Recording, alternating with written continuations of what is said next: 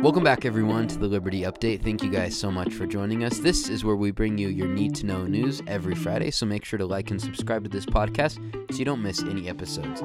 Also, want to remind you to follow Convention of States on Facebook, Instagram, and Twitter so you can stay up to date on all that we're doing to call the first ever Convention of States. We're excited to bring your news to you today. Thank you again for joining us. Today marks the one year anniversary of the Ukraine Russia conflict, and we, of course, are sending more money overseas. You'll hear about that today, plus Baltimore's education problem and a state centered solution, Convention of States legislative updates, some encouragement from Mark Levin, and a new presidential candidate who just gave full support for Convention of States. As already mentioned, today marks the one year anniversary of the Russian invasion into Ukraine. And it's crazy to think how much time has passed already because at the beginning, people didn't expect this to be a long war. They didn't expect Ukraine to put up a fight the way that they did.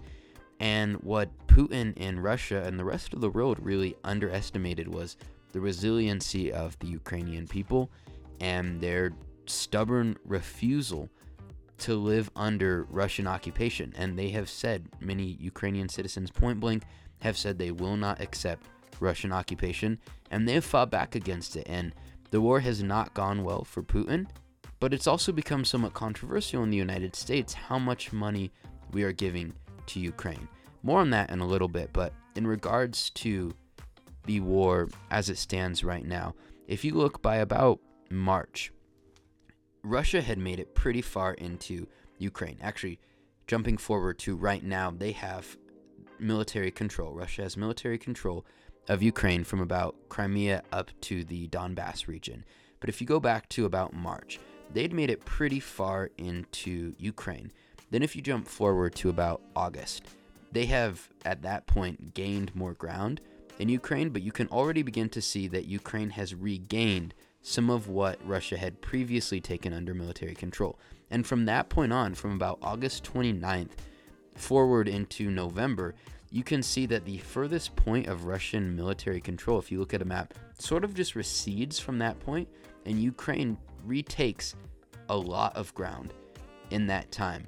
And the deaths, the death toll for Russia has been tragic. The number of troops, of Russian troops killed or wounded in Ukraine is estimated to be close to 200,000. And of course, it's hard to calculate the casualties of a war, especially while the war is active and Moscow is believed to undercount its war dead. But the numbers are shockingly high for Putin, something he probably didn't expect. Of course, the numbers are also tragically high for the Ukrainian people as well. Some of the saddest numbers to see are that an estimated 7,000 to 9,000, and some numbers show even higher Ukrainian civilians have been killed. The war has really proved on, in both the Russian army and in Ukraine, just how brutal Putin is. One of the tactics that he has reportedly used in the Russian army is that he'll send poorly trained recruits or even convicts to the front lines in advance of his more seasoned fighters so they sort of put their lives out there to clear the way for his better fighters, and that has been very costly for them in terms of deaths, but also Ukrainian civilians being murdered by Russian troops. Many say that these consist of war crimes. It really just proves how brutal Putin is and what a tragic war this has been. But the good news is that he has run into a lot more opposition than he probably expected. The bad news is this means the war has lasted for a very long time at this point resulting in more deaths. And one of the big criticisms in the United States is that the Biden administration and the West at large don't really have a clearly defined objective. What exactly is our end game in this? Even if Putin is defeated or humiliated, whatever it is, what exactly is our end game in this? And polling proves and confirms that a majority of Americans agree that we need to help Ukraine win this war. We need to help them defeat Putin. Around 70% of Americans believe that we need to be providing some support. But the question is how long and how much can we keep doing before we get sucked into this war? And one of the great concerns is that this could easily escalate. Although the world at large has shown support for Ukraine, China and Iran could possibly fall on the side of Russia, and this could easily become a serious conflict.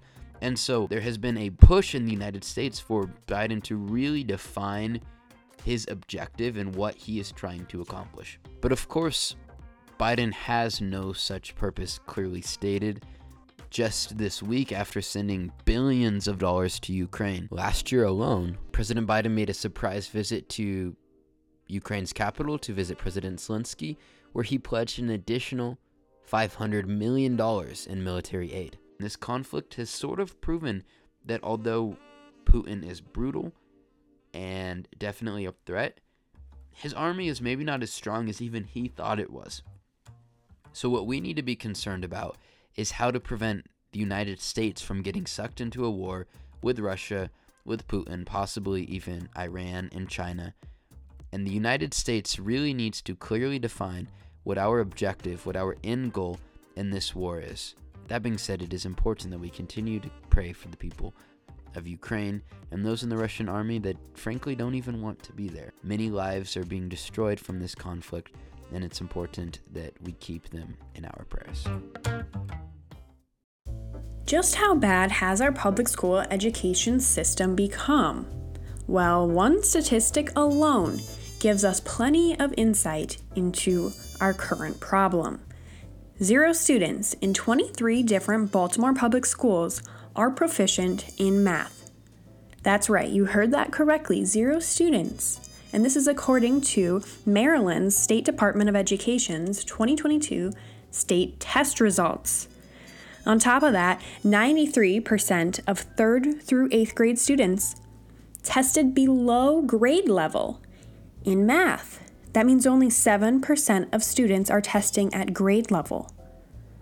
Most students in Maryland are not given alternatives if they wish to opt out of their designated school district.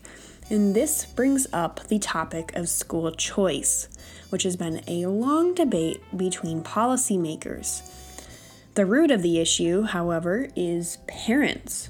Should parents be allowed to choose where their children go to school, or should the government direct them to certain schools with funding? This is the same basis as the Convention of States movement when we ask ourselves quite frequently who decides the people in their respective states or some faraway DC bureaucrats. But as schools push leftist theories in education materials while also failing to meet basic educational standards, grade level standards, many communities are happily turning to school choice alternatives. Iowa, for example, just recently passed the Students First Act, which is going to provide Iowa families with education savings accounts worth $7,600 annually, and these funds can be used for a variety of educational factors like private school tuition or tutoring or textbooks. And West Virginia and Arizona have already implemented these publicly funded education choice programs. Texas is considering this as well. Governor Greg Abbott just last week said the way to change concerns over remote learning and woke agendas in schools is with school choice through state funded education savings accounts. School choice is a topic that directly ties into self governance and the ability to make decisions for one's own family. Again, it goes back to the power of the individual and the idea of who decides parents, states, or the federal government's Department of Education. As schools continue to have downward performance trends like we're seeing in Baltimore and many other school districts across the country, school choice programs and these education voucher programs are looking like a good alternative. And now we've got some exciting news to share with you. Earlier this week, entrepreneur Vivek Ramaswamy announced that he would be running for president in 2024. And days later, meeting up with Michael Farris in a state capitol, he explained why he thinks using Article 5 is so important in this, our 1776 moment. Listen to Vivek here. I think we live in one of these 1776 moments where we need to rediscover what it actually means to be American. It is internal to the Constitution. So a lot of people have a misconception about this. They think it's some sort of work around the Constitution. No, no, no. This is within the Constitution for a reason. So I'm going to be very clear about my view on this.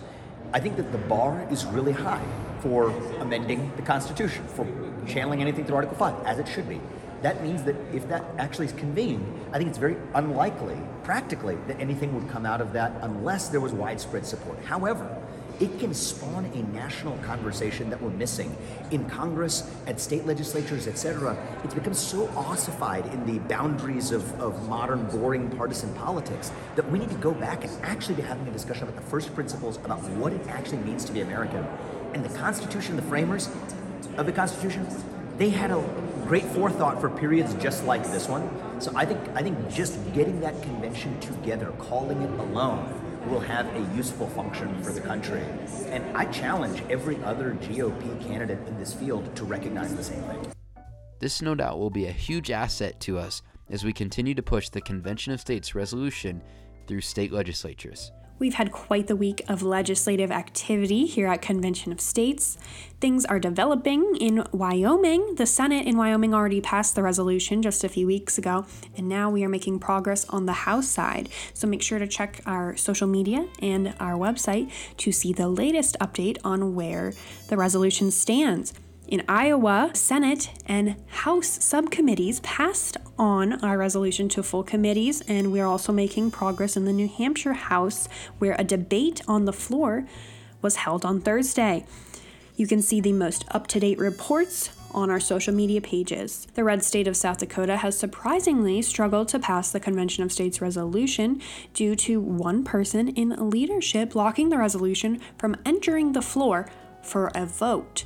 Listen to what Mark Levin said this week when talking on air with Mark Meckler. If you claim you're a constitutionalist and then you start cherry picking the parts that you don't like, then you're not a constitutionalist, you're a leftist. And as far as the state legislators go, they have a responsibility, they have a duty under the federal constitution, under Article 5, to help save this country. And Article 5 gives them uniquely, solely, gives them the power to save this country. That's all we have today. Thanks for tuning in to the Liberty Update.